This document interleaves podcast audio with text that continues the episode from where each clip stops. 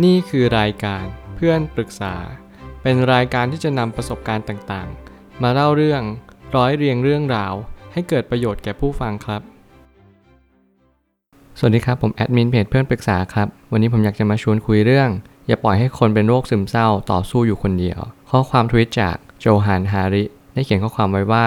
กรุณาอย่าบอกคนที่เป็นซึมเศร้าว่าให้เขาดึงตัวเองขึ้นมา อย่าทำแบบนั้นเด็ดขาด คุณต้องช่วยดึงเขาขึ้นมาอีกแรงด้วย เพื่อที่จะให้เขาเข้าใจว่าสาเหตุของโรคซึมเศร้ามาจากอะไร และหาทางเยียวยารักษาอย่างจริงจัง หลายครั้งที่เราตั้งคำถามกันมาว่า คนเป็นซึมเศร้าเป็นเพราะอะไร หลายคนคิดว่าคนเป็นซึมเศร้าจะหายได้ด้วยตัวเอง อาจจะไม่ใช่แบบนั้น เราเป็นคนที่อยู่ข้างๆ เป็นเพื่อน เป็นพี่น้อง เป็นพ่อแม่ คนเหล่านี้แหละจะคอยช่วยกันและกัน ดึงพยุงกันขึ้นมา ผ่านพ้นอุปสรรคไปได้ ผมเชื่อว่าหลาย ๆ ครั้งที่เรา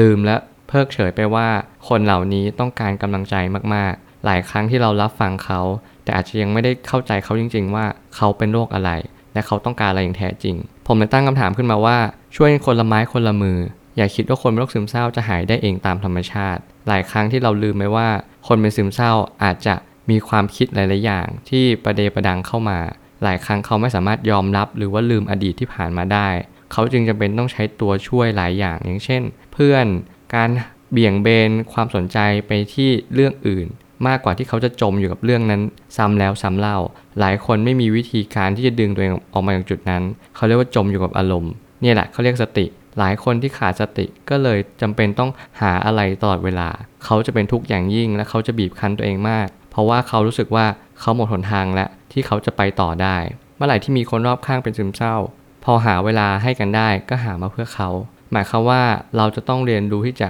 ปรับตัวและก็เข้าใจว่า การที่เราหาเวลามาเพื่อเขาเนี่ยมันอาจจะช่วยหลายๆอย่าง อย่างเช่น การที่เราจะพยุงเขาขึ้นมา การที่เราจะช่วยไปเที่ยวกับเขากินข้าวกับเขาหรือว่าดูหนังอะไรแบบนี้ คือสิ่งเหล่านี้มันทำให้เรา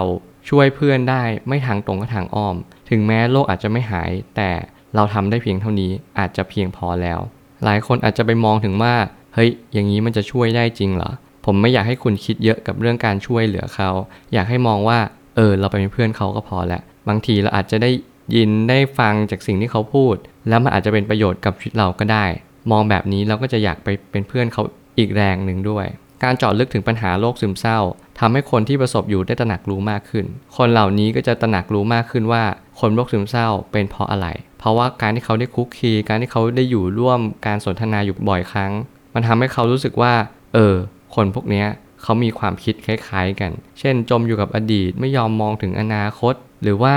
อยู่ปัจจุบันไม่เป็นอะไรอย่างนี้เป็นต้น ผมเชื่อว่าการที่เราเจอแบบนี้ทำให้เรารู้ว่าเราควรจะรับมือเขายังไง ด้วยการอาศัยด้วยการสังเกต อยู่ด้วยกันบ่อยๆ แล้วก็พยายามหาความรู้ เผื่อเราจะช่วยเขาได้มากยิ่งขึ้น รับฟังปัญหาเวลาเขาระบายมา แค่นี้แหละคือสิ่งที่คนซึมเศร้าต้องการ หลายคนอาจจะลืมไปว่าความต้องการสูงสุดของคนเป็นโรคซึมเศร้าก็คือ คนรับฟัง การรับฟังที่ดีก็คือเป็นผู้ฟังที่ดีนั่นแหละ หมายความว่าเราจะต้องฟังเขาในฐานะที่เขาเป็น เราไม่ได้ฟังเขาในฐานะที่เราเป็น ทุกครั้งที่เราฟังเขาในฐานะที่เราเป็น เราจะมีความรู้สึกว่าเฮ้ยเราไม่เข้าใจอะทำไมไม่ยอมลืมสักที เรื่องราวมันผ่านมานมนานแล้วทำไมมันไม่ปล่อยผ่านสักที ก็เพราะว่าเขาเป็นซึมเศร้า การเป็นซึมเศร้าหมายความว่าเราไม่ยอมปล่อยอะไรไปเลยสักอย่างเดียว แม้กระทั่งอดีตที่มันนานมากแล้ว เราก็ยังเก็บมาวนเวียน บางครั้งเราอยากลืมนะ แต่มันกลับจำเนี่ยคือคนที่เป็นโรคซึมเศร้าไม่รู้วิธีจัดการอารมณ์พวกนี้ นี่คือสิ่งที่เราต้องรับฟัง รับฟังจนเขามีสติมากขึ้น และเขาก็จะถึงบางอ้อว่า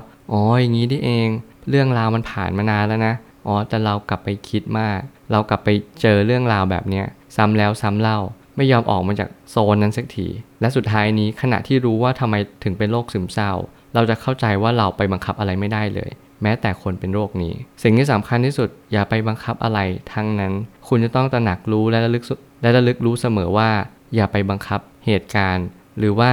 สิ่งต่างๆ นอกกายเด็ดขาด คุณจะตระหนักรู้ได้ก็ต่อเมื่อ คุณเข้าใจว่านี่คือหนทางที่สำคัญ หนทางที่สำคัญคือคุณจะรู้ว่าเมื่อไหร่ก็ตามที่เราไปโรคซึมเศร้า เราห้ามบังคับอะไรเลย แม้กระทั่งคุณอยากจะหาย ยิ่งคุณอยากจะหายโรคซึมเศร้า นั่นแหละคุณเป็นซึมเศร้า คุณปล่อยมันคุณมองมันว่าเออมันคือส่วนหนึ่งของชีวิตแล้วกัน เหมือนในร่างกายเรามีเชื้อแบคทีเรีย มันก็อยู่ร่วมกับเรามาตั้งนานแล้วทำไมเราเห็นเดือดร้อนเลยก็เหมือนกัน สุขภาพปัญหา สุขภาพจิต สุขภาพใจ มันอยู่ร่วมกับเรามาตั้งนานแล้วทำไมเราต้องไปสนใจมัน ยิ่งเราไปสนใจโรคซึมเศร้า มันก็ยิ่งให้อนุภาคมหาศาลที่ทำให้เราเจ็บปวดและทรมาน ลองวางเฉยว่า เออ มันคือส่วนหนึ่งของชีวิต ไม่เป็นไรคิดมากก็คิดไป อย่าทำร้ายตัวเองก็พอ ไม่เป็นไรอยู่ต่อไปอย่าเพิ่งฆ่าตัวตาย สิ่งนี้จะทำให้เราเรียนรู้ที่จะเข้าใจแล้วก็ตระหนักรู้ต่อปัญหาว่า เออ ยิ่งไปบีบบังคับ ยิ่งยึดอยาก มันจะยิ่งไม่หาย พอคุณเรียนรู้อย่างนี้แล้วคุณก็จะมีความเข้าใจโรคซึมเศร้ามากขึ้น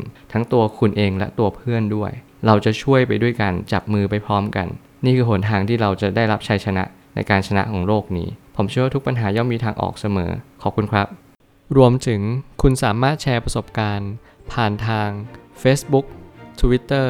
และ YouTube และอย่าลืมติด Hashtag เพื่อนปรึกษาหรือ f r ร e n d t a l k ด้วยนะครับ